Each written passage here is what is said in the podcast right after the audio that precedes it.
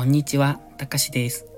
デイタイムのこのチャンネルは少しの気づきや心への刺激を与えられる、そんなちょっといい話、意識高く見える系、でも本当はダメ人間な僕が皆さんにちょっとした話のネタになるようなアウトプットをしていきます。本日の話は、知識が生きない残念な人と書きました。これはね、いい高校とかいい大学に行ってて、あいつめっちゃ勉強できるのになんかあかんよねって人いないですか？あかんよねっていうか、残念な人っていうか、すごくいい大学出てるのに仕事からっきしな人とかね。それは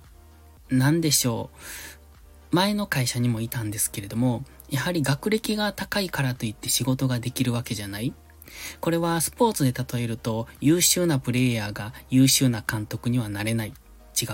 優秀なプレイヤーが優秀な監督になれるとは限らない。みたいな、そういうことと一緒なんですが、知識があるからといって、機転が利くとか、頭の回転が速いとか、いい考え、いいアイデアが出せるだとか、そういうわけじゃないっていうことなんですね。もちろん知識っていうのは必要なんですが、それだけに頼っている、知識だけしか入れない人っていうのは、結果的には何も生み出すことができないという話です。冒頭にお話ししましたけれども、すごくいい学校を出ているのに残念な人っていうのがいると思います。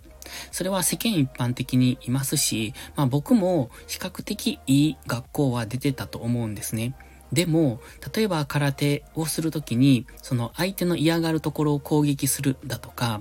例えば下ばっかりを狙っていて突然上を狙うだとか、そうやって相手の、不意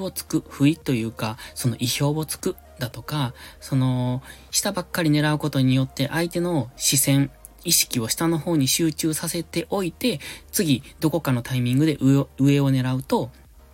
それは相手にとって不意打ちをされたことになると、そういうような戦い方があるんですけれども、それができるのとはまた別の話っていうことなんですね。だから知識があるから、知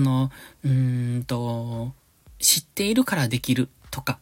知っているから考えられる、知っているからアイデアが出るっていうわけじゃなくて、知っているとそれが使いこなせるはまた違うっていうことです。そして今の世の中怖いのは、自分の知りたい情報っていうのはその似たような情報ばかりが集まってしまうっていうことですね。YouTube にしたって TikTok にしたって何でもそうですけれども、自分が見たいと思って見た情報は、それはそのメディアのアルゴリズムが働いて、その人に特化した情報ばっかりを集めるところがあります。それは僕たちにとって好きな情報ばっかりが舞い込んでくるので、ある意味いいんですけれども、逆を返せばそれは偏った情報しか見なくなるということです。そしてその偏った情報だけを見ているのに、それが全てだと思い込んでしまうところも怖いところですよね。だから自分が例えば、政治的なチャンネルを見ていると、そういう意見ばっかりが入ってきたりとか、例えば今ですと僕はその絵画の YouTube チャンネルとかを見たりするんですが、そうするとそういう情報ばっかりが上がってきたりとかするんですよね。だからそういうその狭い世界の中で生きてしまう。で、自分が見たいと思う情報しか見ていないと、今度そうじゃない視点の情報っていうのが入ってこなくなる。ですのでね、自分の世界がどんどん狭まっていくっていうのが今の時代の怖いところですよね。TikTok なんか特にそういう傾向が強いと思います。似たようなやつばっかり上がってくると思うんですよ。それは当然、そのメディア側としてはそこを狙ってやっているので、そういう風になるんですが、その結果的に僕たち消費者っていうのがメディアに踊らされてしまっている、踊らされやすい時代になりつつあるんですね。だからそこを知っているか知らないかで、やはり対応の仕方が全然変わってきますので、胃の中の蛙にはならないように、右方向からの情報と、また左方向からの情報、もしくは上から、斜め上からみたいなね、そういう、多方面からの方向からの情報を入れていくようにしないといけないと思うんですよ。で、冒頭で言いました知識が生きない残念な人っていうのは、結果的に、情報が偏っている人。そして一番の問題は、その情報を自分の中で処理をしない人っていうことなんですね。処理をしないっていうのは、その情報が正しいかどうかの精査をしないっていうことです。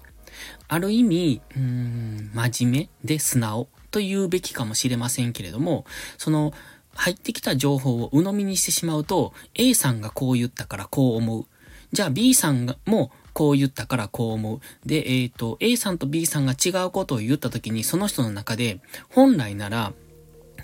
そこで考えるっていうことが起こると思うんですよ。A さんはこう言ってて、B さんはこう言ってる。でも同じことを言ってて、どっちも正しいと思うけど、どう違うのかなと。その時に初めて見る角度を変えるっていうことをすると思うんですよ。見る角度っていうのは、例えば桃太郎の話なんかがそうだと思うんですが、桃太郎っていうのは、鬼退治をした少年の物語ですよね。あれは僕たちは基本的に桃太郎目線でしか見ていませんが、じゃあ鬼目線で見た時はどうなるのか考えると、それが角度の違い、見る方向、角度の違いってことなんですよね。じゃあ、あの物語の中で鬼は悪いことをしたから、桃太郎が鬼退治に行ったとなってますが、じゃあその鬼が全て悪いことをしたのだろうか。人間だって一緒ですよね。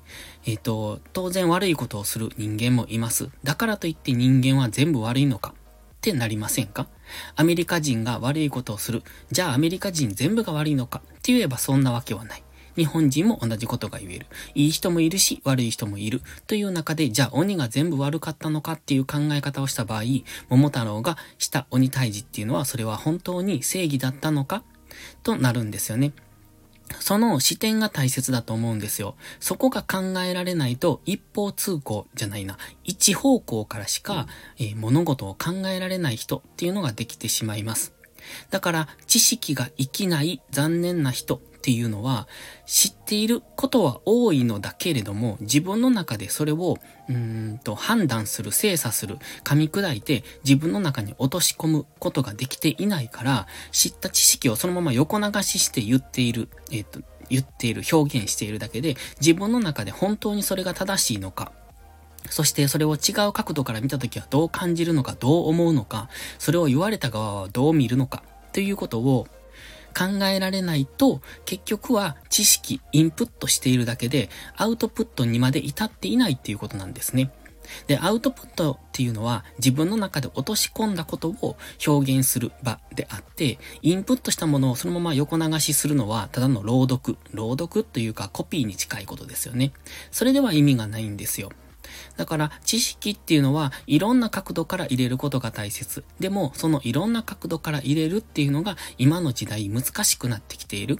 自分の欲しい情報ばっかりに偏ったメディアが、発信してくるような形になってしまってますので、それを強いて別の角度からのものを入れてみたり。で、入れられないのであれば、それは自分で違う角度から考える習慣をつけるというか、癖をつけるというか、そういうことをしていかないと、知識が偏りますし、その偏った知識が正しいと思ってしまう。だから、井の中の蛙状態ですよね。そういう風にならないようにしていかないといけないなって思ってます。知識っていうのはね、所詮ただの知識でしかないんですよ。で、その知識を自分で考えて精査していって噛み砕いて、自分の中に落とし込むことができないと、それは、知識として生きてこないですね。だからインプット好きな人で勉強ができる人、本をたくさん読む人、でもそれを活かせない人っていうのは、結果的にそれを自分の中に落とし込んでいないというか、それを自分の中で噛み砕いて自分で考えるっていうことをしていないからなんだと僕は思ってます。ですので、知識っていうのはすごく大切ですし、まずそれありきだと思うんですね。無知なことはすごく怖いことだと思います。だから知識は大切なんですが、知識を入れた次の段階のことをしないと、結果的に、入れた知識っていうのが無駄になってしまうんじゃないかと僕は思いますので、今回こんな話をしてみました。最後までお聞きいただきありがとうございました。またいつも通りタイトルだけを考えて中身考えないまま喋ってみました。うまく伝わらなかったらごめんなさい。ではまた次回の配信でお会いしましょう。たかしでした。バイバイ。